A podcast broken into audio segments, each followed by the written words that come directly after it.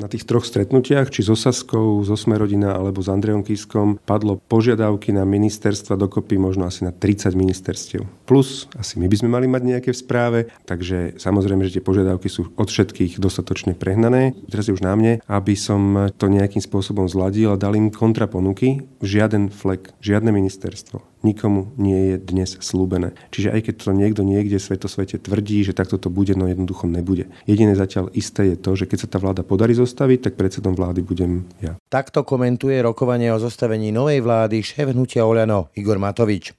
Toho práve dnes prezidentka poverí zostavením vlády. Na jej čele bude stáť práve on, Igor Matovič a okrem iného bude mať ako predseda vlády pod palcom aj SIS, teda tajnú službu.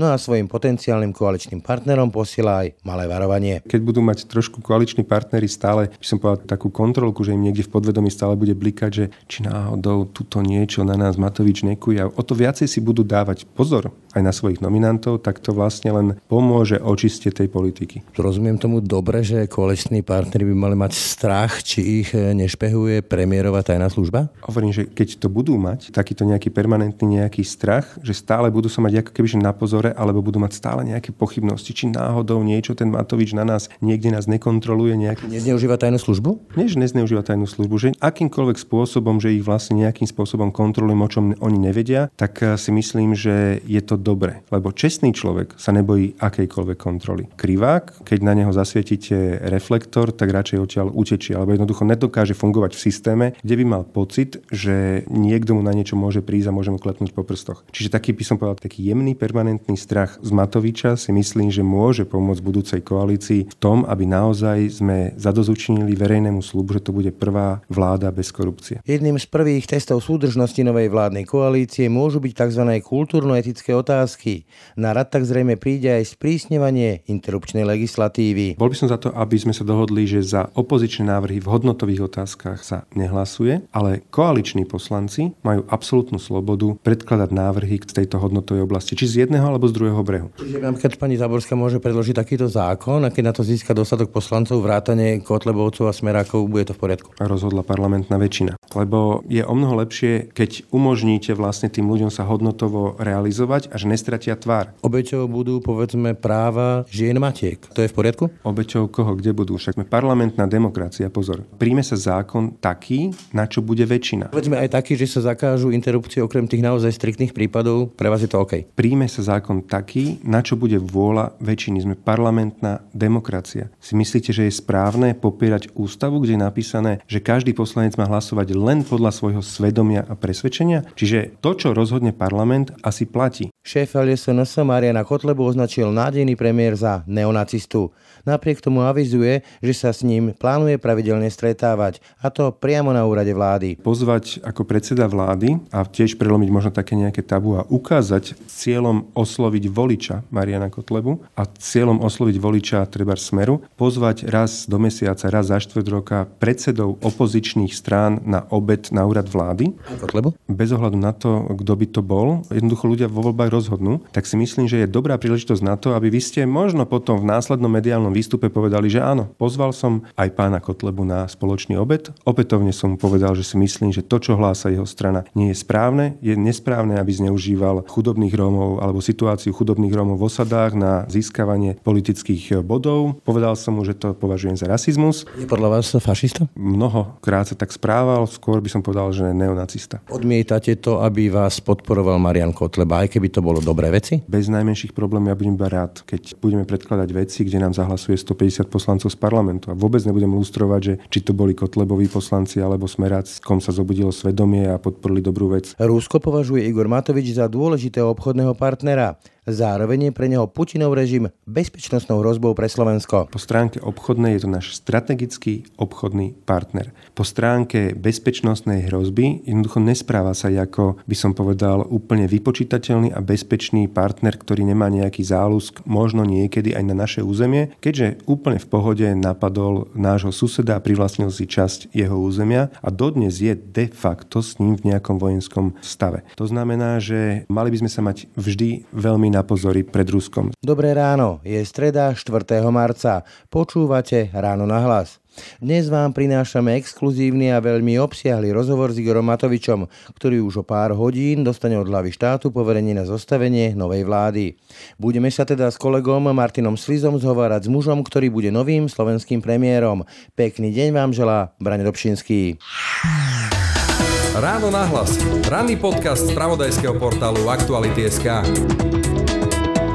Pri mikrofóne Aktualit aktuálne vítam o chvíľu už e, dezignovaného podľa všetkého predsedu vlády Igora Matoviča. Dobrý deň. Dobrý, dobrý. Úplne na úvod taká tá základná otázka. Zrejme vás prezidentka poverí zostavením vlády. Čiže už e, môžete jasne povedať, že predsedom novej vlády budete vy? Keď sa to podarí zostaviť, tak e, áno, predsedom novej vlády budem ja. Ja sa vrátim k tomu videu, čo ste mali na Facebooku so svojou dcerou. Tam ona hovorila aj o nejakom, nejakých obavách, povedzme.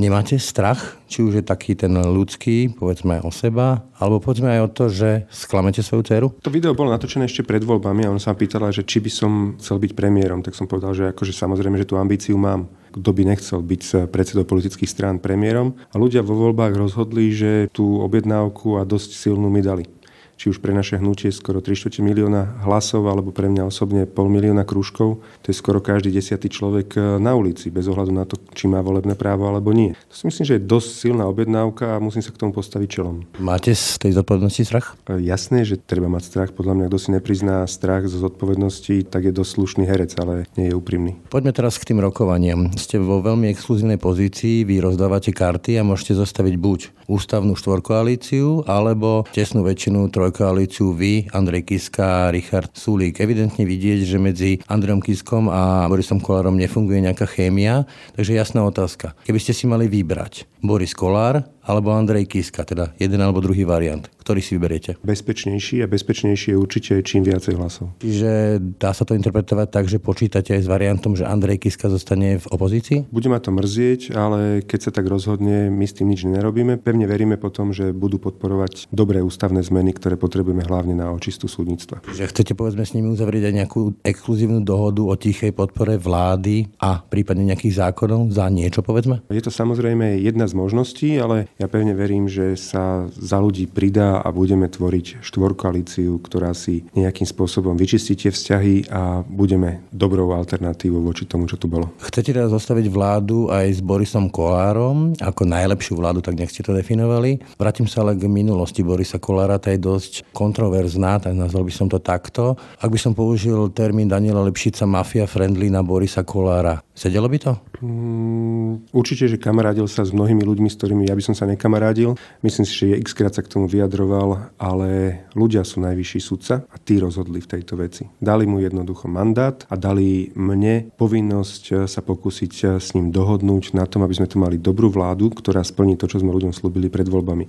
Jednoducho ľudia mi dali karty, s ktorými mám hrať, tak s nimi hrám. Neobávate sa, že vás podrazí? Za 4 roky Boris Kolár keď sme sa na čomkoľvek dohodli, ani raz ma nepodrazil. V tej koalícii chcete mať aj Borisa Kolára, aj Andreja Kisku. Takže toto už nie je nejaké rozhodnutie ľudí, tak... Prečo? Preto, lebo si myslím, že ľudia nás hlavne volili kvôli tomu, že naozaj zásadným spôsobom očistíme Slovensko od korupcie, zabezpečíme spravodlivosť a vytvoríme taký systém, že ľudia nebudú musieť mať strach na súdoch, že či je ten sudca, ktorý ich súdi podplatený nejakým Kočnerom alebo Kočnerom 2, Kočnerom 5, Kočnerom 150, ktorých na Slovensku naozaj sú desiatky takýchto vybavovačov. A na to potrebujeme ústavnú väčšinu. Na to potrebujeme mať naozaj garanciu, že keď s takým zákonom prídeme, tak nikto neuhne a presadíme to. Čiže preto. Viete, že zo strany za ľudí v podstate viete zložiť e, vládu, kde by asi takéto otázky odpadli. Takže či si sám vlastne nesťažujete tú pozíciu týmto rozhodnutím? Snažím sa o to, aby som nachystal priestor na to, aby sme naozaj zásadnú očistú hlavne súdnictva mohli presadiť. Ak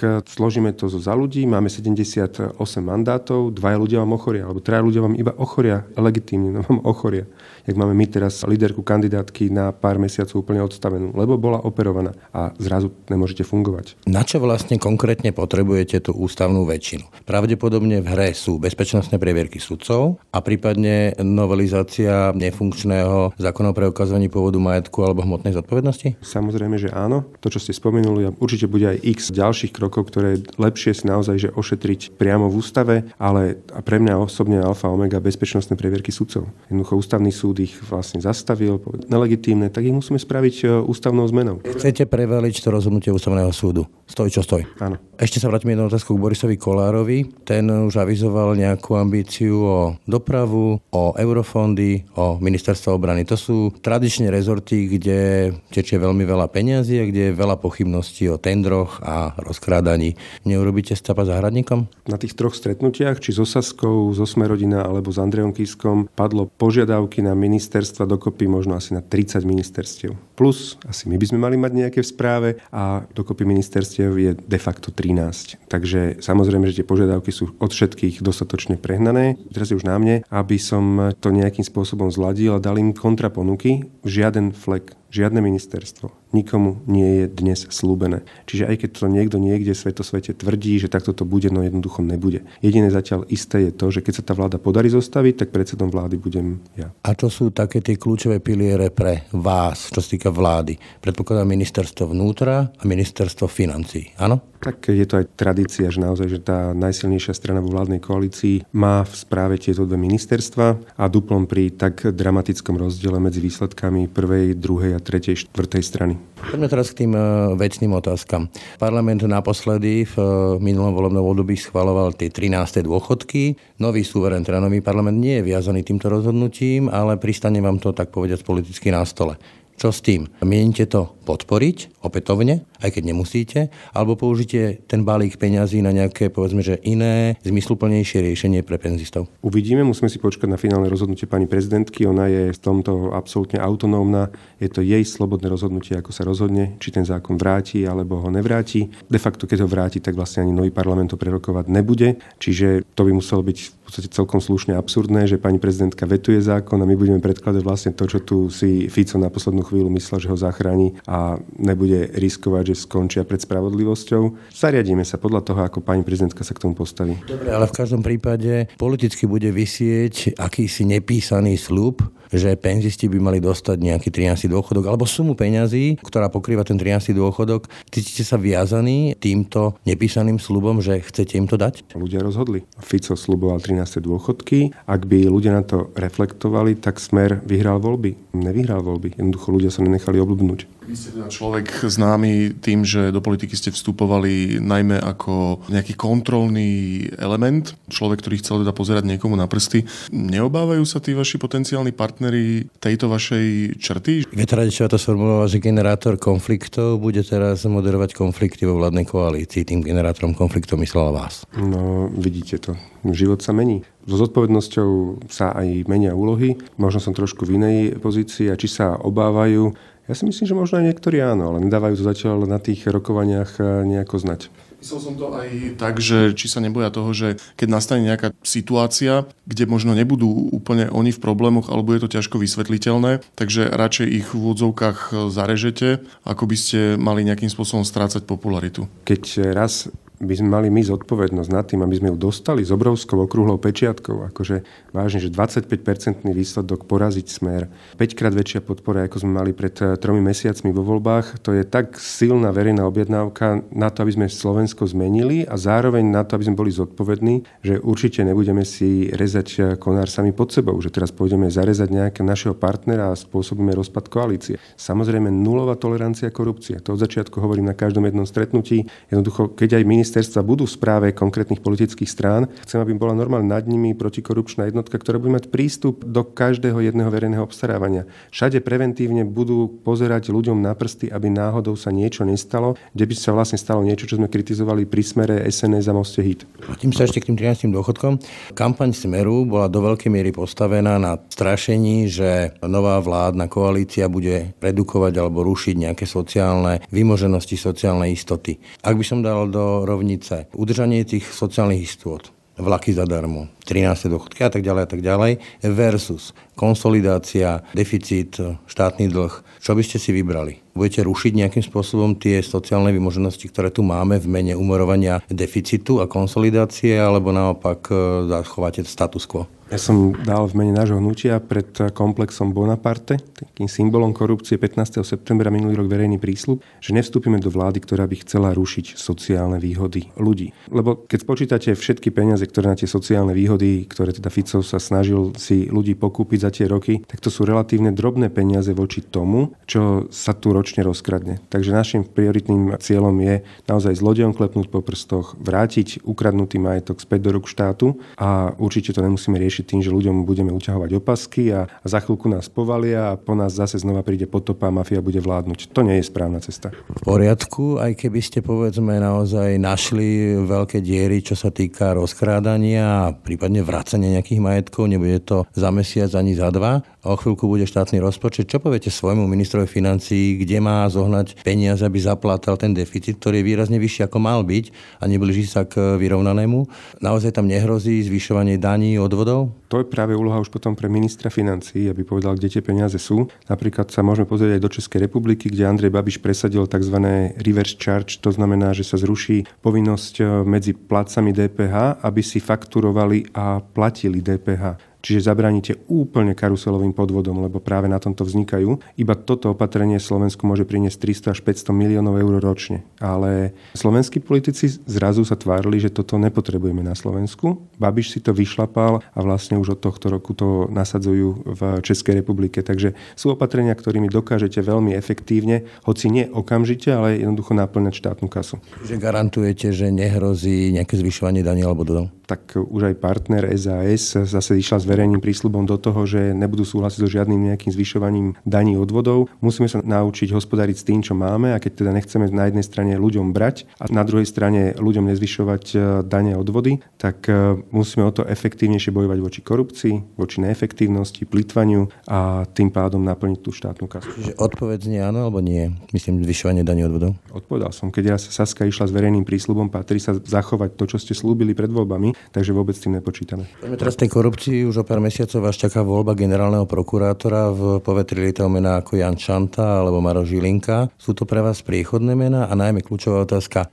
bude tá voľba verejná alebo tajná? Osobne by som bol za verejnú voľbu, vzhľadom na skúsenosť, ktorú sme mali pri voľbe Dobroslava Trnku, lebo tak to má byť o tom, že tu sa niekde pokutne kupujú nejakí poslanci na to, aby prešiel správny kandidát, tak pomer radšej do verejnej. Nech sa každý pod to podpíše. Nie som zároveň zástanca toho, aby sa pomenovali dopredu kandidáti verejne, lebo im to ubližuje. Diskvalifikujete trošku, lebo keď nejaká politická strana pomenuje nejakého konkrétneho kandidáta, už má nálepku politickú, čo není dobre. Tí ľudia, ktorí prišli, aj tí, ktorí ste spomínali, si myslím, o mnoho lepšie bolo, ak by s nimi prišla odborná verejnosť, bez toho, aby predtým ich pomenovala nejaká politická strana, tak by som chcel aj odporúčiť ostatným politikom, aby čo najmenej tie mená spomínali, keď chceme naozaj absolútnu kvalitu v týchto postoch. Ste pripravení, ak by ste videli, že to smeruje niekam, kam nechcete, urobiť to, čo urobila Iveta Radičová, to znamená položiť hlavu na klad a povedať, že, alebo pohroziť, že ak neprejde ten, na ktorom sa dohodla vládna koalícia, tak hrozí pad vlády? To je naozaj hypotetická otázka. Ja vám tu teraz niečo poviem, zrazu bude z toho titul titulok Matovič sa vyhráže pádom vlády, to by asi nebolo dobre v tejto atmosfére. Ja spravím všetko preto a verím hlavne tomu, že naozaj tie strany, s ktorými sa rozprávame o vytvorení koalície, naozaj budú zodpovedne pristupovať k tejto voľbe a vyberieme naozaj čestného človeka, dodržíme dohody a bude zvolený čestný, dobrý generálny prokurátor, že ľudia budú môcť prokuratúre dôverovať. Tak inak sa spýtam, je pre vás dodržanie takých vecí ako dobrý generálny prokurátor, dobrý špeciálny prokurátor, ďalšie priority dôležitejšie ako vaša funkcia, to znamená, potom by bolo v hre naozaj radšej odísť, ak to neprejde. Myslím si, že keď e, teraz dohodneme dobrú koalíciu, že dohodneme, spravíme dobré dohody, súčasťou toho bude určite aj tej dohody dohoda na tom, že akým spôsobom ideme očistiť generálnu a špeciálnu prokuratúru. Inak povedané, ak by sa tie dohody nedodržali, tak koaličná zmluva končí. Hmotná zodpovednosť, to je váš veľký slúb a veľké avízo.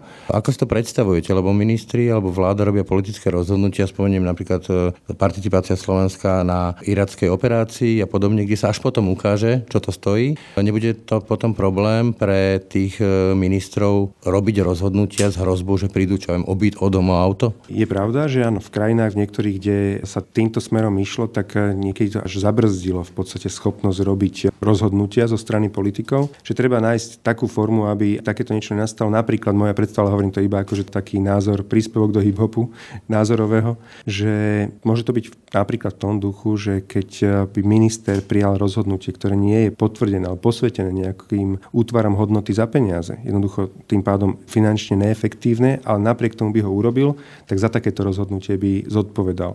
Alternatívne to môže byť aj o tom, že dobre, zodpovedáš finančne, ale keď nie, tak jednoducho alternatíva finančného trestu by bola trest odnatia slobody. Čiže máš škodu si spôsobil milión eur a môže si vybrať buď ten milión zaplatíš aj s úrokami, alebo pôjdeš na 5 rokov do basy napríklad. Tam sa ale potom vynerá tá kľúčová otázka, prepisovanie majetkov. Hej? Tak e, napríklad aj vy. Vaša manželka má majetky, vy ste v úvodovkách nemajetní. Chcete to potom tým pádom rozšíriť aj na najbližších rodinných príslušníkov, aby politici nerobili rozhodnutia, že prepíšu svoj majetok a tým sa vyhnú prípadnej hmotnej zodpovednosti? Asi by som mal potom pozerať na to, že kedy ten majetok prepísali. Ja som svojho majetku sa vzdal a v prospech mojej manželky pred 14 rokmi. To znamená 4 roky predtým, ako som do politiky vstupoval. Čiže nie som v úvodzovkách nemajetný, som bez úvodzoviek majetný, že mám iba to, čo dostanem výplatu za svoju politickú prácu.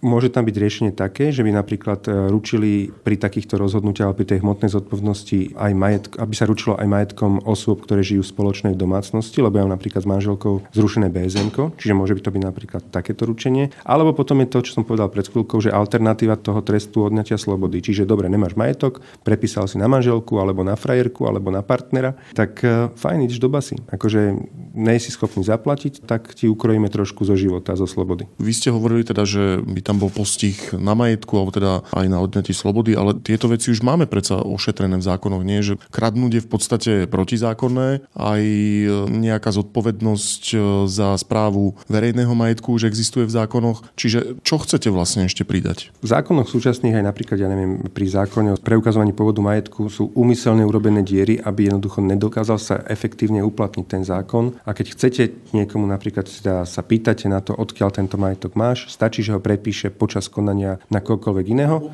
a vyhne sa toho. A pri motnej zodpovednosti to už bude naozaj na právnikoch tak, aby to postavili dostatočne kvalitne ten zákon, aby sa politik nemohol vyzúť napríklad z tej hmotnej zodpovednosti tým, že urobíme kolektívne rozhodnutie. Čo sa aj v tých štátoch, že kde vlastne takéto niečo urobili, tak eh, si niekedy politici alebo politické strany vymysleli alternatívne riešenie, ako sa tomu vyhnúť, že vlastne niektoré rozhodnutia, ktoré predtým urobili robil jeden človek, tak prijímal nejaký kolektívny orgán a vzhľadom na to, že nebolo známe, kto ako hlasoval, tak sa vlastne tej zodpovednosti vyhli. Čiže bude to samozrejme zložitejšia otázka, ale musíme konečne buchnúť po stole, nech aj politici úplne rovnako ako zamestnanci sú zodpovední za svoje konanie. Do akej miery v podstate je to len e, nejaký marketing, ktorý dobre znie pred voľbami a do akej miery máte reálnu predstavu, že čo chcete konkrétne zmeniť? Máme dostatočne konkrétnu predstavu o tom, že napríklad, že to rozhodnutie by sa považovalo za nezákonné vtedy, ak je napríklad v rozpore s eh, rozhodnutím útvaru hodnoty za peniaze. Že tvrdošíne si politik presadí nejaké svoje rozhodnutie, napriek tomu, že mal pečiatku, mal rozhodnutie nejakého úradu, že jednoducho toto nie je efektívne, nie je to výhodné pre štát, on to urobí a vtedy máte jednoznačný dôkaz, že spravil niečo nevýhodné. Lebo naozaj to, čo ste dávali vy na začiatku, eh, kolega Dobčínsky, tú otázku, že až, ak by sme to nechali tak voľne a že by sa až tak dodatočne zistilo, že to vlastne bolo nevýhodné, tak v podstate tí ľudia by sa báli robiť tie rozhodnutia. Čiže zrejme bude dobré napríklad spraviť to, že musí tam byť pred týmto rozhodnutie útvaru hodnoty za peniaze, umožniť možno politikom, že aby sa mohli poistiť voči škode, ktorú takýmto spôsobom by spôsobili a budú mať svoj kredit. Ten politik, čím sa bude správať viacej zodpovednejšie, bude mať lacnejšiu poistku v poisťovni voči nejakému chybnému rozhodnutiu, ktoré spraví. Čím sa bude správať viacej nezodpovedne, bude mať drahú poistku. Áno, je to možno neprešlapaná cestička, ale súčasné tie zákony síce sa na prvý pohľad môžu zdať, že sú funkčné alebo že sú dostatočné, ale zrejme nie sú dostatočné. Lebo tu niekto spraví, napríklad nás podvedie pri mýtnom tendri a povie, že však to si teraz splatíme a potom to odkúpime za euro a potom zrazu zistíme, že 400 miliónov znova máme zaplatiť za mýtny systém, za ktorý sme už raz platili. Čiže asi ten zákon nie je dostatočne dobrý, keď takéto niečo sa bez problémov môže stať. Čakajú vás výmeny v mnohých štátnych, pološtátnych pod podnikoch, verejnej správe, štátnej správe máte pár členov, SAS má o niečo viac, ale tiež stále málo členov.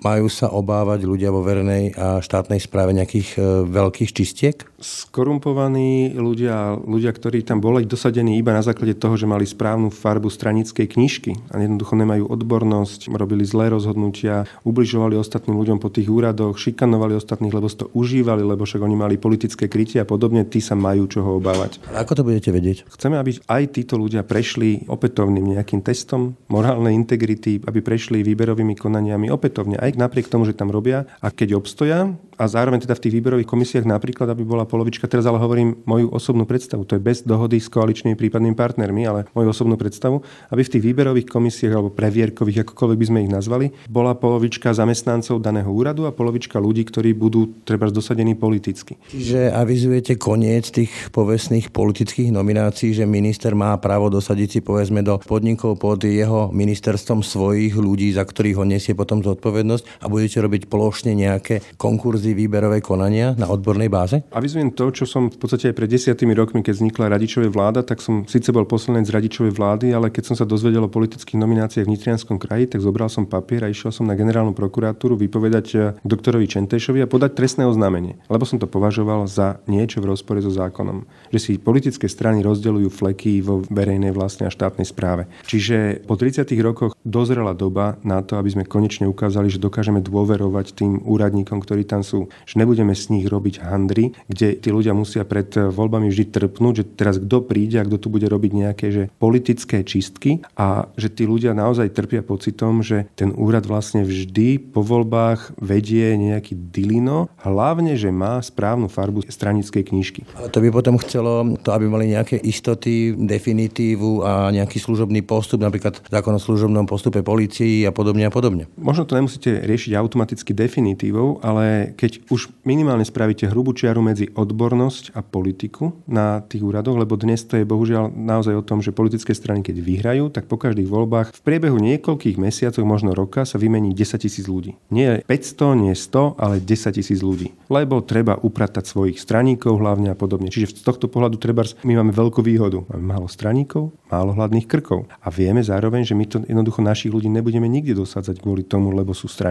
že sa im potrebujeme odvďačiť za niečo. Všetci od začiatku vedia, že nič také slúbenie nemajú a nič také očakávať nemôžu. Čiže ale preto urobiť hrubú čiaru a povedať si, že dobre, do budúcna nech to je o tom, že aj sú voľby, tak e, ľudia na ministerstve sú v kľude a áno, politická strana bude mať zodpovedná právomoc vymeniť, vlastne dosadiť ministra, štátnych tajomníkov a možno generálnych rejiteľov sekcií, ale hrubá čiara a ďalej nehrozí. Ďalej musí naozaj byť odbornosť, kde tí ľudia vedia, že majú právo aj na kariérny rast, že majú právo na spravodlivé výberové konania, nie výberové konania pro forma, kde dopredu je rozhodnuté, kto to vlastne má vyhrať a podobne. Na to napríklad áno, môže byť aj to, že sa zriadí úrad pre štátnu službu, ktorý svojho času treba zriadený bol, ale ten úrad pre štátnu službu bude dohliadať nad transparentnosťou výberových konaní, ktoré sa treba budú diať v režii zamestnancov alebo vo výberovej komisii bude polovička zamestnancov úradu a polovička ľudí nominovaných napríklad e, teda tým úradom pre štátnu službu. Aby tam bol konsenzus, aby tam bola ochrana de facto tých zamestnancov, kvázi trošku, aké nechcem povedať odbory, ale de facto odbory z tohto pohľadu ponímaní, aby sa chránili práve pred takými nenáležitými stranickými čistkami. Poviem jednu funkciu, kde sa snúbi odbornosť a zároveň isté politikum. Policajný prezident. Má to byť človek ministra vnútra a v takom prípade minister vnútra nesie politickú zodpovednosť aj za činnosť polície, alebo to má byť profesionál, ktorý je vyberaný takýmto spôsobom a potom minister vnútra nezodpoveda za políciu, ale za políciu zodpoveda výhradne policajný prezident? Prepačte, ale odpoveď na túto otázku bude trošku dlhšia. Možno ľudia, ktorí sa úplne nevyznajú alebo nezaujímajú, tak ich to môže aj nudiť, ale skúsim sa to pútavo vysvetliť. Dnešný policajný prezident prezident je človek, ktorý má v podstate absolútnu moc. To je jak král nad svojimi poddanými a môže si zistiť informácie z akéhokoľvek vyšetrovacieho spisu, ktoréhokoľvek vyšetrovateľa, ktorý pracuje pre policajný zbor, ktorý je v policajnom zbore. To znamená, že aj v Sníne teraz vyšetrovateľ začne vyšetrovať nejakého miestneho kočnera a policajný prezident, keďže to je kamarát, alebo nejaký niekto, kto ovláda policajného prezidenta, ako to bolo to ešte pred časom, že si nitrianská mafia mohla dosadiť svojho policajného prezidenta a podobne, tak keď je záujem chrániť miestneho kočnera v Snine, tak on si vyžiada ten spis, zobere si ho k sebe na kontrolu a vynáša informácie mafii. A nakoniec sa to všetko upláca tak, ako treba, alebo jak sa to robilo doteraz. A to vlastne vidíme príklad Baštrná, Kočner, Kaliňák, Počiatek, všetci. To je súčasný systém. Osobne my navrhujeme systém zmeniť, aby policajný prezident bol hlavný manažér policajného zboru, ktorý sa bude starať o to, aby každý policajt eh, pracujúci pre policajný zbor mal všetky nástroje, ktoré potrebuje pre výkon svojej práce a poslania, aby jednoducho mal ten pracovný komfort, aby mal na čas výplatu, aby mal auto, aby mal techniku, ktorú potrebuje, ktorú potrebuje si možno nasadiť, aby mal svoj notebook, jednoducho, aby bol manažer policajného zboru, ale bez právomoci sa informovať o tom, že čo kto na čom pracuje. A takisto, aby vyšetrovateľ nemal povinnosť informovať svojho nadriadeného žiadneho. Ale teraz sa vrátim k tej mojej otázke. Čiže kto bude vyberať toho policajného prezidenta a na základe akých kritérií? Má to byť ten človek ministra vnútra alebo nejaký profik z konkurzu? Bez toho, aby som vám to dopovedal, vám neviem dať tú odpoveď. Čiže to, čo navrhujeme my, chceme, aby policajný prezident bol de facto iba manažer, aby každý vyšetrovateľ mal absolútnu autonómiu vo vyšetrovaní a zodpovedal sa len dozorujúcemu prokurátorovi. Čiže de facto, aby nám vznikli na Slovensku tisíce vyšetrovacích buniek, z ktorých neunikajú informácie, lebo tú informáciu zdieľa iba vyšetrovateľ, prokurátor a sudca. A tým pádom toto by bola obrovská zbraň voči mafii, voči všetkým podvodníkom, akí na Slovensku sú, lebo by nevedeli sa dostať dopatrať k informáciám. A za takejto situácie to môže byť v pohode nominant ministra, lebo vlastne nominuje iba manažera policajného zboru. Ak by to zostalo v tej pozícii, ako to je dnes, malo by to byť maximálne transparentné, nezávislé výberové konanie a vybrať na konci fakt človeka s morálnou integritou, ktorý nikdy nepodláhol žiadnemu úplatku, ktorý prejde cez bezpečnostné najprísnejšie previerky, kde sa preverí teda, či niekedy nejaké informácie vynášal a podobne. Osobne som za tú, za tú skorej paradigmatickú zmenu absolútna sloboda vyšetrovateľom a ísť mafii po krku. Z každej... To nie je rozhodnuté. Nie, to je návrh, s ktorým my do tých koaličných rokovaní ideme. Čiže tam by ste nemali problém pri takýchto výberových konaniach, aj keby to bol človek s nejakou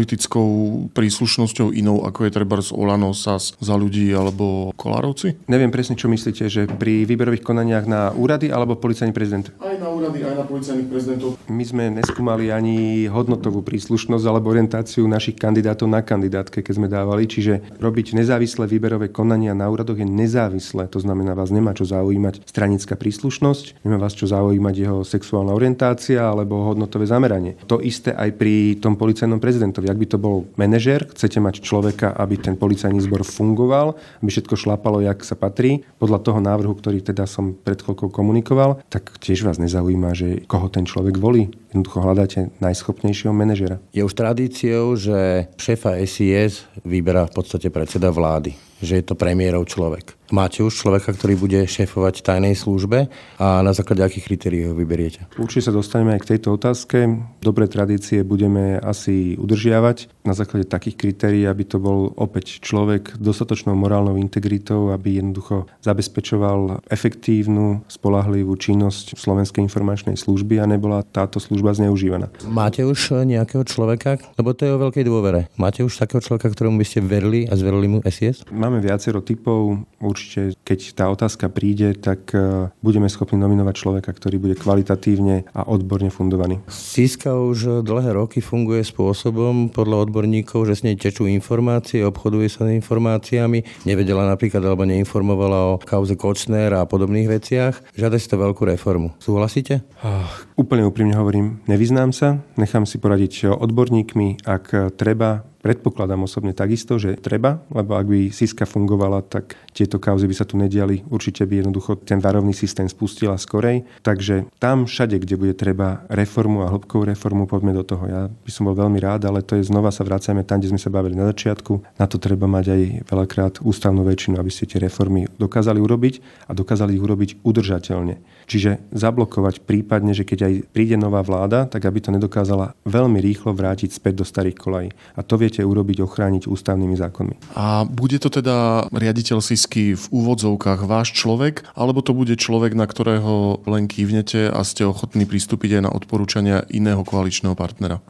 To, čo vy si tu povedali, to aj hovoria všetci ostatní, aj pri tých rokovaniach s partnermi to zaznelo, že tam je tradícia, že šéf SIS je nominovaný vždy premiérom. Plus krížová kontrola od koaličných partnerov, súhlas? Bez najmenších problémov. My nemáme dôvod nejakým spôsobom teraz zobrať SIS ako nejakú korisť a teraz niečo dosiahnuť tým, že ideme vydierať našich koaličných partnerov. Viete, pri vašej povesti, že ste si svojho času nahrávali rada Procházku, môžu vznikať isté obavy? Súhlasíte? Samozrejme, akože zase ja si myslím, že keď budú mať trošku koaliční partnery stále, by som povedal takú kontrolku, že im niekde v podvedomí stále bude blikať, že či náhodou tuto niečo na nás Matovič nekuje. O to viacej si budú dávať pozor aj na svojich nominantov, tak to vlastne len pomôže očiste tej politiky.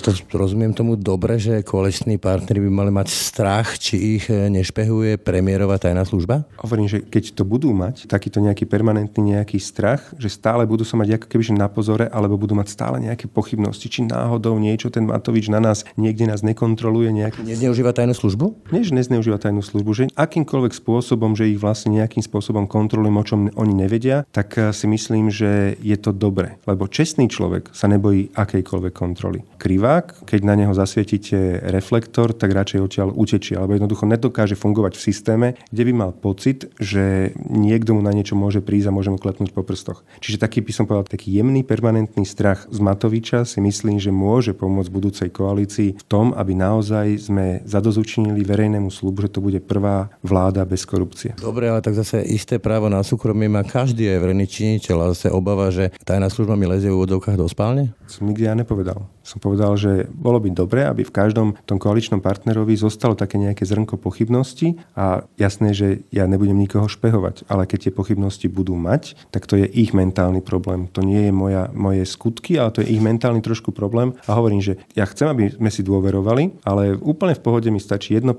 pochybnosti, že budú mať stále. A v tejto bude dobre. Nech aj svojim nominantom budú hovoriť, že bacha, lebo ten Matovič vám pôjde po krku. To si myslím, že taká nejaká taká zdravá pochybnosť bude dobrá. Ale asi uznáte, že aj slušnému človeku môže domnienka o nejakom špehovaní, sledovaní spôsobovať istú mieru diskomfortu, že nemusí to teda byť len, ako vy hovoríte, krivák. Preto hovorím, že to 1% mi stačí tej pochybnosti. Aby stále, že nech si žije v komforte, ale tak čo len pri náznaku, že by rozmýšľal, že až možno by sa dalo niečo uliať niekde, tak aby vtedy mu tá kontrolka zablikala, že asi nemôžem, lebo čo keď náhodou ten Matovič. Toto si myslím, že je dobre. Že taká jemnučka, naozaj jemný, permanentný trošičku strach. Hovorím o 1%, som to vyjadril, nemusíme z toho robiť vedu. Keď to ale dám dokopy s tým, že hovoríte, že sa vám páčia národné konzultácie Viktora Orbána, mali ste nejaké internetové hlasovanie, máme sa báť nejakej internetovej vlády alebo vlády, ktorá bude stáť na nejakých permanentných hlasovaniach občanov v nejakých konzultáciách? Bude stáť na takých konzultáciách, na ktorých sa dohodneme ako koaliční partnery. To nebude. Je to? Samozrejme, že sa budem snažiť nahovoriť eh, koaličných partnerov do toho, aby sme sa raz za čas ľudí opýtali vo vážnych veciach, čo si o tom myslia.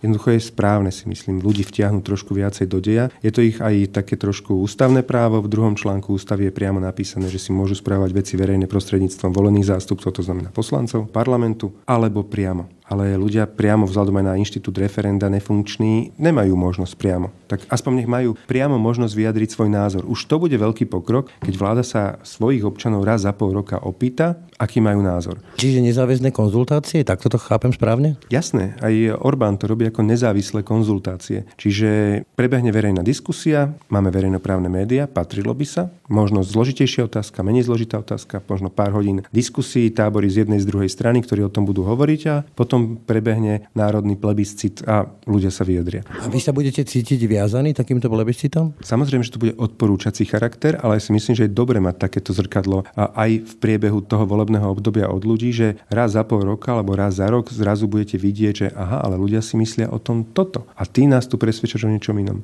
Populizmus? To nie je populizmus. Pýtať sa ľudí na názor s tým, že zároveň tým ľuďom zabezpečíte dostatočné penzum informácií, aby sa mohli zodpovedne rozhodnúť a zodpovedne vyjadriť názor, to nie je populizmus, to je otvorené vládnutie. Chcete ísť aj do zásadnej zmeny inštitútu referenda, teda zmekčiť podmienky, aby sa mohlo referendum konať a jeho výsledky by boli nejakým spôsobom záväzné? Ja osobne by som do toho išiel. Záleží od eh, dohody medzi koaličnými partnermi. Áno, registrujem. Takže zrejme na to sa nám nepodarí dohodnúť. Áno, niektorí politici majú názor, že ľudia majú právo prísť raz za 4 roky k voľbám a potom nám dajte pokoj, lebo potom my sme vlastne tí, ktorí máme rozhodovať. Ja by som výrazne privítal, aby ľudia sa výrazne viac mohli tak participovať na... na... Je to vyzúvanie sa zo zodpovednosti vás ako tých, ktorých ľudia zvolili. Vy rozhodujte? Nie je to vyzúvanie sa zo zodpovednosti, lebo tí ľudia, ktorí by sa na takom referende zúčastnili, tak tí si práve že vážia to, že sa ich opýtate. Čiže je to podelenie sa o časť moci tak ako som aj s tými 11 otázkami o tom komunikoval, že vlastne keď to je 11 riešení, tak to je len jedna stotina z celého programu vyhlásenia vlády. Ale už iba dať tým ľuďom možnosť, aby rozhodli o jednej stotiny z celého programu vyhlásenia vlády, spôsobilo to, že možno sme získali 200-300 tisíc voličov, ktorí by inak neprišli voliť. A to je obrovská vec. Tí ľudia nám pomohli vyhrať voľby, tí ľudia nám pomohli poraziť mafiu. A dnes už máme iba v rukách, ktoré či sa my teda dokážeme dohodnúť na zodpovednej vláde. A ten plebiscit by teda ako prebiehal? Bude sa hlasovať na Facebooku alebo vyvoláte referendum? Referendum alebo zavediete nejaký nový inštitút? Osobne by som nemal nič proti tomu, však skoro za chvíľku budeme mať všetci vymenené občianske štipom, aby to bolo o tom, že tento poradný plebiscit by bol čisto iba nízkonákladový a čisto elektronický. Jednoducho ľudia by prišli a vedeli by, že ja neviem, či už teda u seba by vedel hlasovať svojou čítacou kartou a by sa prihlásil, odhlasuje, alebo by na každom úrade, ktorý má niečo teda spoločné so štátom, tak mohol by prísť a ten občan by so svojím občianským odhlasoval a vyjadril názor. V pohode to môžeme môžeme urobiť tak, že by nás nestalo absolútne nič. Ale ľudia by mali možnosť v priebehu štvoročného volebného obdobia sa možno 3, 4, 5, 6 krát vyjadriť v zásadných veciach, čo si myslia. To je len dobre. My potrebujeme v ľuďoch nabudiť nielen dojem, ale aj reálny pocit, že sú súčasťou toho štátu. Že oni sú štát lebo mnohí ľudia, a hlavne tí, čo nechodia voliť, dnes majú pocit, že vlastne oni sú len tuto nejakí cudzinci vo vlastnom štáte, že tá politika je úplne otrhnutá od ich života, nedôverujú štátu, nedôverujú politickým stranám. Mnohí sa potom utekajú aj k extrému, lebo si myslia, že to je riešenie. A ja chcem týchto ľudí, ktorí prestali veriť v štát, a to je 2 milióny dospelých ľudí, ktorí nechodia voliť, chcem ich pritiahnuť späť do deja. Môj osobný cieľ je, aby možno v ďalších voľbách mali účasť 80 Prečo my máme výrazne nižšiu účasť, ako majú tie západné demokracie? Lebo sme niekde zlyhali. Tí ľudia si mysleli po revolúcii, že budú súčasťou tých rozhodovacích procesov a my sme odsudzili štát voči tým ľuďom. Tí ľudia, ktorí rozmýšľajú a nevyhrá to, by som povedal, tá zodpovednosť u nich v deň volieb, tak oni si povedia však s prepačením použijem škaredé slovo, ten štát vlastne, alebo tie politické strany na mňa serú, ja serem na štát. Ale toto chceme? Ja to nechcem. Ja chcem, aby tí ľudia sa cítili súčasťou deja, aby si uvedomovali, že oni sú vlastne súčasťou toho spoločenstva a že tí politické strany majú o nich záujem aj inokedy ako iba v deň volieb. A to si myslím, že je dobrá vec. Tí ľudia nám teraz pomohli poraziť mafiu, pomohli poraziť Kotlebu. Kotleba má necelých 8%. Pred mesiacom hrozilo, že reálne bude mať možno 13, 14, 15. My sa všetci toho báli. My sme tým ľuďom dali ponuku a tí ľudia na to reflektovali, tí ľudia prišli voliť. Keď už hovoríte o Marianovi Kotlebovi, vy ste aj verejne povedali, že cielite a chcete osloviť voličov LSNS. V poriadku je ale pre vás Marian Kotleba a tá, nazvime to, verchuška LSNS persony non grata? Vy ste si podali štandardne ako politik ruku vo volebnom štúdiu s Marianom Kotlebom. Je to pre vás hranica? Alebo ste schopní a ochotní s ním povedzme aj rokovať o niečom? Rokovať si myslím, že nie. Ale pozvať ako predseda vlády a tiež prelomiť možno také nejaké tabu a ukázať akože s cieľom osloviť voliča Mariana Kotlebu a cieľom osloviť voliča treba Smeru, pozvať raz do mesiaca, raz za štvrt roka predsedov opozičných strán na obed na úrad vlády.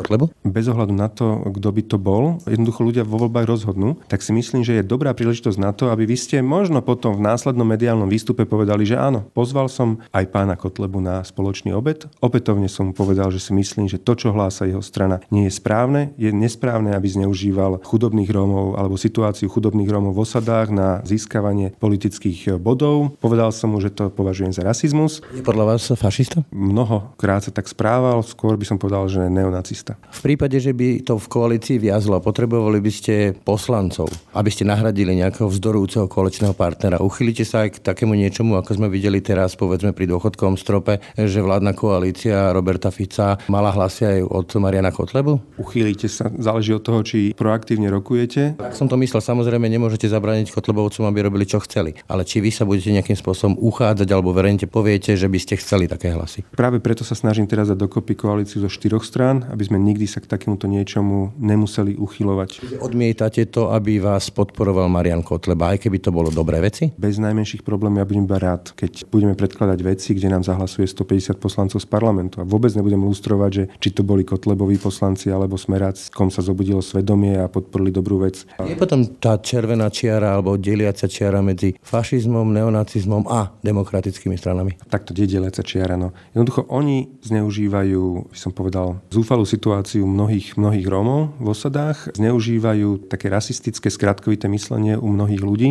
a takýmto spôsobom sa správajú, áno, neonacistické strany. Ale to je správanie sa strany. Osobne ale odmietam považovať voličov týchto strán za rasistov, neonacistov alebo fašistov. Áno, určite takí tam sú, ktorým to imponuje a jednoducho naozaj to je aj ich také nejaké presvedčenie, ale absolútna väčšina je v tom, si myslím osobne, nevinne alebo z nedostatku informácií. Tá verchuška asi nie. Verchuška jasné, že nie. To sú neonacisti, ktorí veľmi dobre, že Kotleba je inteligentný človek, to není tupec. On má dve vysoké školy, to je pán učiteľ. Uhrík to isté ale tí ľudia o toto je zákernejšie, že oni veľmi dobre vedia, že zneužívajú vlastne tých ľudí a zneužívajú nedostatok informácií tých svojich vlastných voličov na to, aby oni získali ten mocenský prospech. A toto je presne správanie neonacistov, alebo to je fašistické správanie. Inak ale preto ja chcem korodovať im alebo chcem rozobrať ich tým voličov. Tým voličom sa chcem prihovoriť a tých voličov chcem získať a riešiť ich problémy. A myslím si, že aj tú ponuku, ktorú sme pred voľbami dali, aj keď síce Bratislavská kaviere ma za to zhejtovalo, že kolaborujem s eh, Kotlebom a podobne, tak eh, nakoniec nás vo veľkom volili vraja aj ľudia v osadách. Aj keď vtedy im to bolo nepríjemné, že som podal ruku Kotlebovi. Ale ja som ju podal ako z rešpektu voči rozhodnutiu ľudí vo voľbách, ale zároveň sa potrebovala prihovoriť voličom Mariana Kotlebu a dať im ponuku, že budeme riešiť tie problémy. Si trúfam, že keď tá vláda dobre bude fungovať, že zrazíme Kotlebu zo súčasných necelých 18, necelých 6 a v ďalších voľbách na necelých 4. A jednoducho ten extrémizmus nám vyprchá preč, lebo osobné moje presvedčenie je, že čím viac zlyhávajúca vládna moc, tým silnejší extrém. Čiže de facto podpora extrémistov je keby že zrkadlo vládnej moci. Čím viac nerieši problémy ľudí, tým viac nám vyrastá extrémizmus. A keď už hovoríme o Marianovi Kotlebovi, máte tam ešte aj smer v opozícii, je pravdepodobné, že veľmi rýchlo začnú testovať vládnu koalíciu napríklad v kultúrno-etických otázkach. Príde návrh na sprísnenie interrupcií.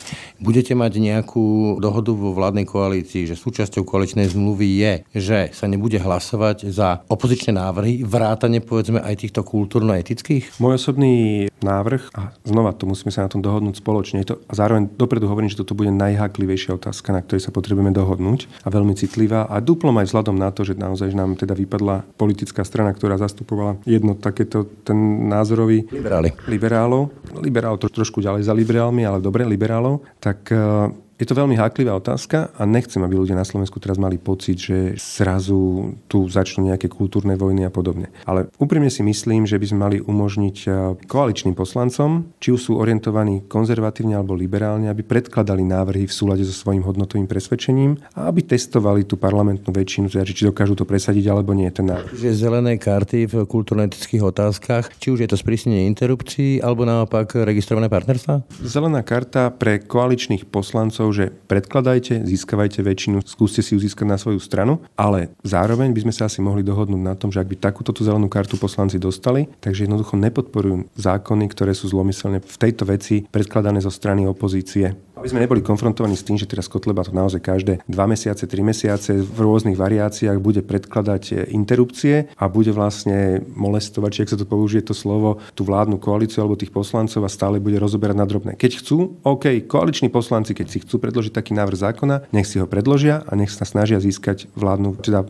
parlament. Ešte raz, keď Kotlebovci alebo Smer predloží návrh, už tu boli tie návrhy na sprísnenie interrupcií, povedzme až do tej radikálnej formy, že okrem znásilnenia, incestu a ďalších zásadných vecí budú zakázané. Máte tam Vašečku, máte tam e, pani Záborsku a ďalších ľudí, ktorí sú takto kresťansky orientovaní, zahlasujú za. Bude zásadné sprísnenie interrupcií. Bude to pre vás všetko v poriadku? Bol by som za to, aby sme sa dohodli, že za opozičné návrhy v hodnotových otázkach sa nehlasuje, ale koaliční poslanci majú absolútnu slobodu predkladať návrhy z tejto hodnotovej oblasti, či z jedného alebo z druhého brehu. Čiže napríklad pani Záborská môže predložiť takýto zákon a keď na to získa dostatok poslancov, vrátane Kotlebovcov a Smerákov, bude to v poriadku rozhodla parlamentná väčšina. Práve kebyže my to robíme opačne, že si povieme, že je to zakázané, tak to neudržíte dlhodobo. To sme videli v 2002 až 2006. Na konci to buchlo na Vatikánskej zmluve. Ten príklad ja používam. Tlakový hrnec, máte na vrchu ten ventilček alebo kuchta, práve preto, že keď ten tlak je príliš veľký, tak cez ten ventilček ten pretlak vyfučí. A to je dobre, lebo je o mnoho lepšie keď umožníte vlastne tým ľuďom sa hodnotovo realizovať a že nestratia tvár. Obeťou budú povedzme práva žien matiek. To je v poriadku? Obeťou koho? Kde budú? Však sme parlamentná sp- demokracia. Sme parlamentná demokracia, pozor. A príjme sa zákon taký, na čo bude väčšina. To znamená... Povedzme aj taký, že sa zakážu interrupcie okrem tých naozaj striktných prípadov. Pre vás je to OK? Príjme sa zákon taký, na čo bude vôľa väčšiny. Sme parlamentná demokracia. Si myslíte, že je správne popierať ústavu, kde je napísané, že každý poslanec má hlasovať len podľa svojho svedomia a presvedčenia? Iba preto, lebo sa to nejakej strane, ktorá sa do parlamentu nedostala, nepáči? Ja Nie, vôbec. Správne. Čiže to, čo rozhodne parlament, asi platí. Možno sa príjmu takýmto spôsobom registrované partnerstva a budú sa cítiť dotknutí konzervatívci. No by bolo v poriadku, povedzme, že keby vám nejaký poslanec, vymyslím si SAS, predložil návrh na registrované partnerstva a prípadne mi na to dokonca získal dostatok poslancov, je to v poriadku, lebo vy ste hovorili, že nepôjdete do takej vlády? Keď eh, by to bolo v programovom vyhlásení vlády, do také vlády by sme nevstúpili. By to bolo v programovom vyhlásení vlády. Ale hovorím toto ako návrh, možno ako riešenia tohto hodnotového sporu, že možno práve preto, aby sme si my sami sebe neoznačili, že toto je naša achilová peta a Robertovi Ficovi teraz stačí akože systematicky bombardovať vlastne tú koalíciu tým, že bude predkladať návrhy na registrované partnerstva, na interrupcie, Blaha predloží registrované, Blánár predloží interrupcie a budú sa snažiť rozvyklať tých poslancov v koalícii. A k tomuto chceme zabrániť, podľa mňa je lepšie dať slobodu poslancom koaličným. V hodnotových veciach, keď chcete, predkladajte. A oni veľmi rýchlo zistia, že jednoducho na to väčšinu zrejme nemajú. Však 30 rokov tu konzervatívci predkladajú návrhy na sprísnenie interrupcií a nefunguje to. Za 30 rokov nedokázali nič predložiť. Mne na tom zase vadí to, že síce 30 rokov tu bojujú, akože chcú pomôcť tým deťom, ale nikto sa neriešil problém tých matiek. Že prečo nepomôžeme tým matkám, ktoré zo sociálnych dôvodov idú na interrupciu. Lebo tá, ktorá pôjde z iných dôvodov ako sociálnych, že jednoducho chce ísť na tú interrupciu. A není to otázka prežitia, že tá rodina nevie prežiť trebárs, tak ona sa zoberie a pôjde do Čiech vybavené, pôjde do Maďarska vybavené. Tej nezabraníte ničím, keď jej zakážete zákonom. Preto aj my, teda aj som to dal do toho hlasovania, tých 11 otázok, že je návrh na zavedenie tehotenského príspevku od 4. mesiaca tehotenstva. To je podľa mňa efektívny spôsob boja proti interrupciám. Lebo takto viete pomôcť žene, ktorá zo sociálnych dôvodov, že si to nevie dovoliť, tak už je dáte aspoň nejakú takú pomoc na to, aby to dieťa donosila. Čiže môj pohľad v tejto veci, v týchto kultúrnych vojnách sa chcem zaujímať o mnoho viac o starosti tej matky, ktorá je v zúfalej situácii, tej pomôcť efektívne, aby sme minimalizovali pravdepodobnosť, že takéto ženy zo sociálnych dôvodov pôjdu na interrupciu. Lebo to si myslím, že je reálne zlyhanie politiky. Ale keď žena pôjde na interrupciu zo svojho hodnotového presvedčenia, že si povie, že jednoducho to je jej telo, nikto jej do toho nebude rozprávať, tu nezastavíte žiadnym zákonom, máme voľné otvorné hranice ničím ju nezastavíte, aby jednoducho na tú interrupciu išla kamkoľvek. To dáte aj do programových vyhlásenia vlády? Ten bod z toho vášho hlasovania? Pevne verím, že všetkých 11 tých otázok, o ktorých ľudia hlasovali, že dostaneme do programových vyhlásenia vlády. S Richardom Sulíkom som si ich v podstate prešiel. Pri deviatých už nemáme problém, pri dvoch ešte nejaký problém ale to vydiskutujeme a ja verím, že naozaj tie veci nakoniec aj presadíme. Poďme teraz k zahraničnej politickej orientácii. Vy už ste sa vyjadrili, že nespochybňujete nejakým spôsobom euroatlantickú orientáciu Slovenska. Otázkou ostáva Rusko. Vy ste povedali, že ho beriete tak povedať neutrálne ako obchodného partnera, ale boli sme tu bezpečnostnú stratégiu, kde odborníci označili Rusko ako hrozbu pre vás je Rusko hrozba, alebo ho beriete ako neutrálneho partnera, s ktorým sa dá obchodovať, s ktorým treba mať dobré vzťahy? Určite by sme tú bezpečnú stratégiu mali prijať, ale je otázka, či naozaj, že v tejto podobe, že som ho označil za neutrálne, tým, že poviem, že je Rusko náš strategický obchodný partner, to neznamená, že náš vzťah je neutrálny. Je... Tak ako by ste ho definovali? Čo je pre vás Rusko dnes? Ten putinovský režim takto? Po stránke obchodnej je to náš strategický obchodný partner. Po stránke bezpečnostnej hrozby jednoducho nespráva sa ako, by som povedal, úplne vypočítateľný a bezpečný partner, ktorý nemá nejaký zálusk, možno niekedy aj na naše územie, keďže úplne v pohode napadol nášho suseda a privlastnil si časť jeho územia a dodnes je de facto s ním v nejakom vojenskom stave. To znamená, že mali by sme sa mať vždy veľmi na pozory pred Ruskom. Sme im vďační za to, že nás v druhej svetovej vojne oslobodili. Sme im veľmi nevďační za to, že nás potom od 68. do 90. roku okupovali a dnes si myslím, že je správne, aby sme sa mali veľmi, veľmi na pozore, keďže toto urobili Ukrajine. Stále si pozerať na chrbát, alebo neviete, kedy môže udrieť, keď udrelo bez problémov na tú Ukrajinu bez problémov si privlastnili kus územia a tvária sa, že nič sa nedeje. Lebo však tam bolo nejaké referendum. To jednoducho nebol fér. Ten akt vlastne neuznala, neviem, možno niekto uznal nejaké uletené krajiny vo svete, ale normálne krajiny civilizovaného sveta to neuznali. Takže nespráva sa ako krajina, kde sa môžete cítiť vo vzťahu k nej e, bezpečne. Keď toto sa dá nazvať tou terminológiou, že to je bezpečnostná hrozba, tak to nazviem bezpečnostná hrozba. Keď sa to dá nazvať nejako inak, tak to nazveme nejako inak. Ako potenciálny premiér je pre vás záväzok 2% HDP do obrany, záväzok voči NATO záväzný? Chcel by som, aby Slovensko bola krajina po zmene vlády, aby bola krajina, za ktorú sa v Európe nebudú hambiť, že kde sa síce všetci budú tváriť, že všetko v poriadku, ale v skutočnosti budú vedieť, že vlastne na tom Slovensku im tam vládne nejaká banda zlodejov, ktorá má na svedomí a na svojich paprčiach smrť Jana a Martiny, to je po jednej stránke. A po druhej stránke by som chcel, aby sme boli vypočítateľný a spolahlivý partner. To znamená, spolahlivý vypočítateľný je taký, že keď raz niečo slúbite, tak to aj dodržíte. A keď to chcete zmeniť, tak to dokáže dokážete vyargumentovať a podložiť faktami, prečo nie. Čiže dnešný náš záväzok sú 2%, kým to záväzok je a nedokázali sme vysvetliť našim partnerom, prečo nie, dotedy sa musíme držať tejto línie. Chcete to zmeniť? Keď uh, si sami sebe povieme, že naša úloha by mala byť iná, že sa rozhodneme vrátiť stíhačky Amerike, povieme si, že my tie stíhačky nepotrebujeme, dokážeme to zabezpečiť dohodou s Polskom a Českou republikou o spoločnej ochrane vzdušného priestoru a dramaticky lacnejšie a tým pádom nepotrebujeme vrážať do zbrojenia 2% HDP, ale stačí nám 1,5%, ale s takouto treba napríklad tou argumentáciou, tak poďme do toho.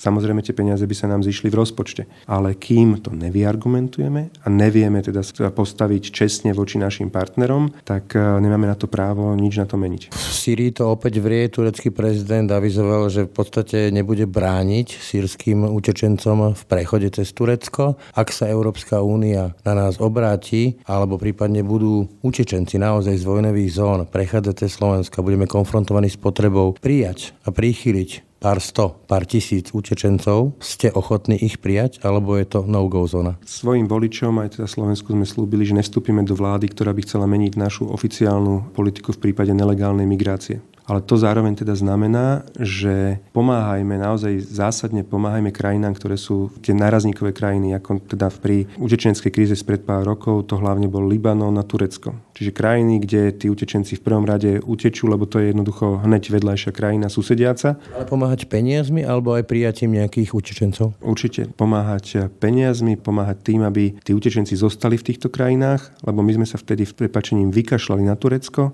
vykašľali sme sa na Libanon a to bolo len otázkou času, keď jednoducho Erdogan tie brány otvorí a všetci sme na to doplatili. Doplatili sme aj tým, že dnes Veľká Británia nie je súčasťou Európskeho spoločenstva. Sme o to slabší, ale to iba preto, že sme sami zlyhali, že sme nepomáhali rýchlo vtedy, ak sa hovorí, že do rýchlo dáva dvakrát dáva, že sme nepomáhali tam, kde bolo treba a mysleli sme si, že ten problém neexistuje a áno, pani Merkelová moc tomu nepomohla potom tým svojim nejakým vyjadrením všeobjímajúcim a rozťahnutom náručou. Trošku ste sa vyhli odpovedi, ak peniaze už nebudú stačiť alebo je neskoro na peniaze, a naozaj bude v hre prijať pár sto vojnových učičencov, naozaj z vojnových zón. Je to pre vás ako predsedu vlády problém? Osobne môj napríklad pocit, poviem to tak, ako nechcem rozoberať, že hypoteticky do budúcna by také niečo nastalo. Ale v minulosti napríklad Sýria bola známa tým, že tam boli špičková medicína. A v čase, keď e, tento problém nastal, my za situácie, keď sme mali dramatický nedostatok aj kvalitných lekárov na Slovensku, myslím, že sme mohli naozaj pristupovať tak, ako napríklad Kanada pristupuje v prípade migrácie dlhé, dlhé roky, až 10 ročia, že robí, vyberá si naozaj že špičkových e, imigrantov, ktorých použije práve na obsadenie neobsadených pracovných miest, že ak by sme si vtedy pred tými 5-6 rokmi povedali, že cieľene zároveň pomôžeme tým utečencom vojnovým, ale aj sebe pomôžeme a na Slovensko dostaneme 200-300 špičkových eh, sírskych eh, medikov alebo teda lekárov, tak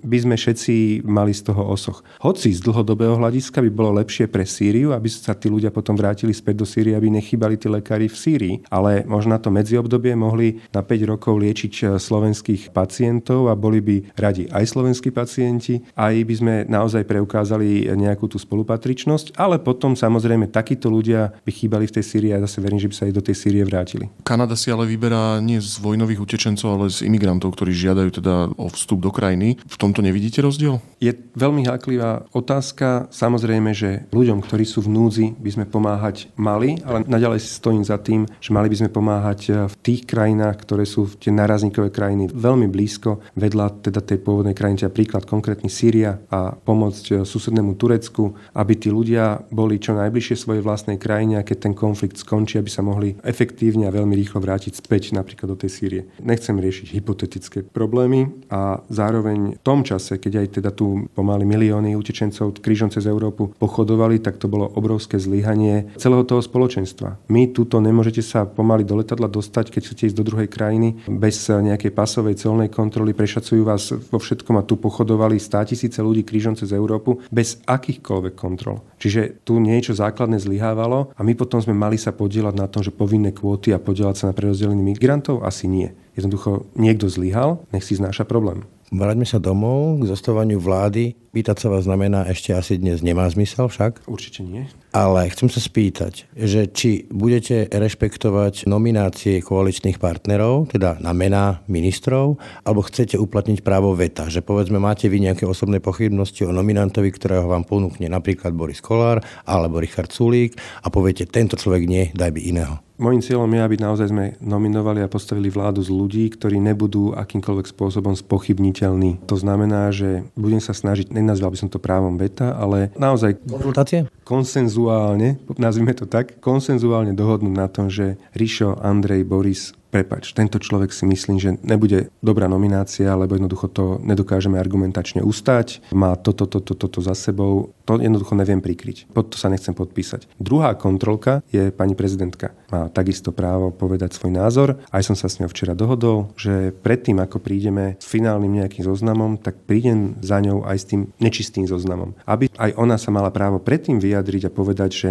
toto, toto, toto meno sa mi napríklad nepozdáva, skúste nejaký druhý pokus. Bez problémov. Má na to právo. Čo budú pre vás červené čiary v prípade ministrov, štátnych tajomníkov a ďalších e, kľúčových nominácií? Objavia sa určite mnohé pochybnosti, médiá môžu všeličo možné priniesť. Bude vám stačiť nejaká pochybnosť, aby ten človek musel povedzme aspoň dočasne odísť? Do budúcna si myslím, a to by som tak chcel svojim teda kolegom, ktorými pevne verím, že sa dohodneme, nadstaviť si taký mod vivendi, alebo teda taký spôsob fungovania, že čo je len pochybnosť, teda odôvodnená pochybnosť o nejakom korupčnom správaní alebo za nejakom neetickom správaní bude znamenať bohužiaľ áno odstúpenie z tej danej funkcie, dokedy sa nepreukáže opak. Keď sa preukáže opak so všetkými podstami, fanfárami a so spravedlnením a s náhradou škody alebo čímkoľvek, toho človeka zoberme späť. Kde je odôvodnená pochybnosť? Kde je tá hranica? Ťažko sa teraz dá úplne presne povedať, ale viete, keď máte dôkazy typu podpísal nejakú zmluvu, ktorá nemala napríklad e, odobrenie útvaru hodnoty za peniaze a vidíte tam ten jeho podpis, vidíte, že teda urobil možno niečo v tom čase už definované ako protizákonné, tak ešte predtým, ako rozhodne súd, už vidíte, že je evidentné, že ten... Nejaké články v médiách sa objavia Typu jeho bratranec pozná suseda a teda dostal tým pádom zákazku. Napríklad. Naozaj ťažko sa teraz dá povedať. Musíme si tú hranicu a tie pravidla fungovania presne určiť. Naozaj by som to nechal tiež na dohodu v koalícii, ale je to môjim cieľom si pevne určiť tú hranicu, aby to bolo naozaj v takom duchu, ako Fico niekedy slúbil, že do troch minút akože žiadna tolerancia. Korupcia alebo takéhoto nejakého neetického správania nemôže byť, lebo naši voliči sú na to dramaticky, dramaticky citlivejší, ako boli voliči Roberta Fica. Budete fungovať štandardne ako bývalé alebo minulé vlády, to znamená inštitút koaličnej zmluvy a koaličná rada pravidelná? Nebavili sme sa o tom, predpokladám, zrejme áno. Neviem možno niekto vymyslí niečo lepšie, sme otvorení podľa mňa všetci čomukoľvek. Internetové hlasovanie. Čo bude lepšie, no, no nakoniec spravíme z toho šovku. No. Sme v dobe mediálnej, médiá sú dôležité, politici majú pod palcom de facto jediné veľké médium RTVS, teda verejnoprávnu televíziu a rozhlas končí sa doba Jaroslava Rezníka, chcete zmeniť vedenie RTVS, alebo to necháte tak, ako to je? Osobne si myslím, že pán Rezník zlyhal. Najmä to bolo vidieť v také nejaké nadpráci pre politickú stranu SNS, kde úplne neopodstatnene jednoducho dostával Andrej Danko dramatický priestor. Moja osobná ambícia, s ktorou pôjdem tiež na tie koaličné rokovania, je taká, ale aby sme išli ďalej, aby sme nemali ambíciu, že verejný záujem majú chrániť len verejnoprávne médiá, ale slúžiť verejnému záujmu by mali aj kľúčové iné médiá typu napríklad TV Joj alebo TV Markíza, ktoré vysielajú na základe licencie pridelenej štátom. Čiže nejaké verejné objednávky na nejaké programy, chápem to správne? Napríklad to, že keď raz tieto médiá fungujú na našom spoloč- alebo využívajú náš spoločný štátny majetok, štátny poklad, akokoľvek to nazveme, jednoducho tie frekvencie, tak že by mali povinnosť napríklad áno, odvysielať určité množstvo času venovať napríklad diskusiám vo verejnom záujme prečo by nemohli byť. Jednoducho ľudia potrebujú tie informácie. Ale druhá vec, a veľmi o mnoho dôležitejšia možno je tá, že zabezpečiť autonómiu redakciám v týchto kľúčových elektronických médiách, ktoré sú síce súkromné, ale ešte raz fungujú na základe štátnej licencie, čiže využívajú náš štátny majetok na to. Nový tlačový zákon, niečo také? Niečo nový tlačový zákon hovorím, že taká naša predstava, alebo moja predstava v tom, že chrániť redakciu v týchto kľúčových e, a veľmi dôležitých médiách, ktoré majú veľmi výrazný vplyv na verejnú mienku, myšlienku. Trošku ste sa mi vyhli odpovedi na RTVS. Povedali ste, že Jaroslav Rezník zlyhal. Zlyhal takým spôsobom, že ho to bude stáť, tak povediať, krk. Mali by sme zabezpečiť e, taký mechanizmus, aby verejnoprávne médium, ako je RTVS alebo tá rozhlas, aby naozaj slúžili verejnému záujmu aby žiadna politická strana nemala šancu nejakým spôsobom e, ovplyvniť vysielanie v tej televízii. Čiže garantovať absolútnu nezávislosť. Ale môžete v parlamente zmeniť zákon, tým pádom padne Jaroslav Rezník a tým pádom môžete voliť niekoho iného. To je najjednoduchšie, že všetko necháme ležať tak, ako to je a iba si v podstate tak trošku násilím tam dosadíme svojho vlastného človeka. Ja som ale vždy presvedčený o tom, že očistu nezabezpečí iba to, dlhodobú očistu, nezabezpečí iba to, že dosadíme čestných ľudí, že my sa musíme zároveň aj poistiť voči tomu, že keď sa raz zmení vláda a bude chcieť dosadiť nečestných ľudí, že ten systém nehekne, že ten systém neskolabuje a znova nebude slúžiť napríklad to verejnoprávne médium aktuálnej politickej moci.